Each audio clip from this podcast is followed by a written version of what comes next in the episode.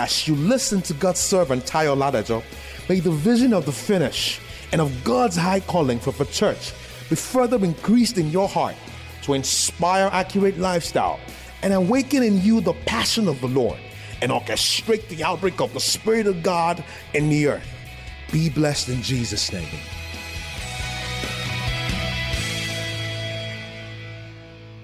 Proverbs 27 19. Thank you very much. The scripture says, as in what? Let's read it together. As in water, face answereth to face. So the art of man to man. Now, as in water, face to face. So the art of man to man. Now, you know what that scripture is saying? Just as you see in water, you know, now your reflection in water it reflects your image. Now, whatever is stored in your heart, that's what determines what you are. It is the heart of man that answereth for the man. What in what that what that means that in whatever way your heart is shaped or framed, determines the quality of life that proceeds from you. It's going to determine your mentality and your mindset. It will determine your behavioral patterns. It's going to be, it's going to determine your attitude, your art attitude. It's going to determine the configuration of your heart. What constitutes the formation of your heart and the wiring of your heart is what determines the quality of life that proceeds from you. Praise God. And the quality of life that proceeds from you determines what kind of marriage you will be capable of bringing forth in the earth. So when a child is growing, as a child is growing, marriage, marriage, it is future marriage that is responding. It's future marriage that is being nurtured. Praise God. It's future marriage that is being raised. Let's, let's end today with uh, Job chapter 14, verse 4. Job 14, 4. Who can bring a clean thing out of unclean? Not one. Who can bring, can we bring clean out of unclean? The word unclean is taken from the Hebrew word tameh. The word tameh is actually spelled tame. T A M eh, E. Tame in Hebrew. The word tame means that which is dysfunctional, that which is polluted or defiled.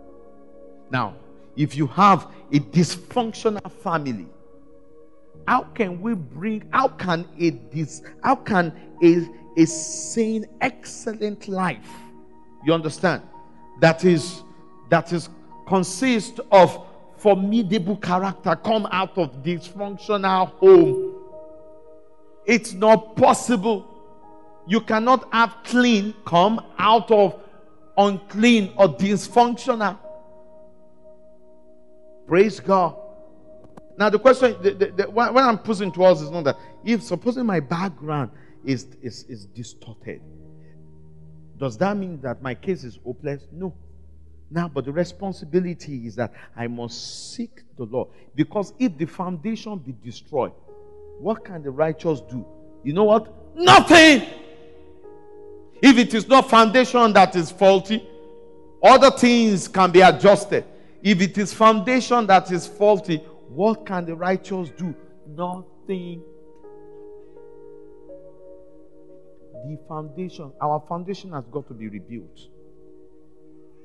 There must be heart rewiring. And that is the purpose of our relationship with God. And that is that is what church is there for.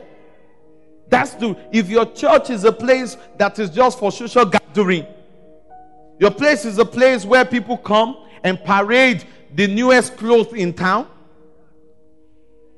and come to showcase their designer wares. Oh my God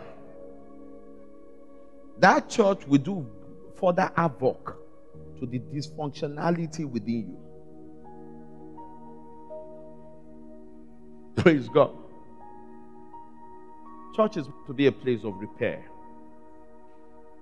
where our value systems are being adjusted. That's what church is meant to be. It's not just the responsibility of the of church as a corporate body, also your responsibility as an individual. Accepting responsibility. If you are not, if you do not, if there is no admittance of what has gone wrong with you, God can help you. You must recognize that I need help. Praise God. And admit God in your heart. And ask for His help and invite Him and receive His mercy and receive His help and open up your heart because the Spirit of God will not strive with us. Amen. One thing is certain clean cannot come out of unclean. When we have a dysfunctional family, we cannot get a lifestyle that is accurate in the will of God.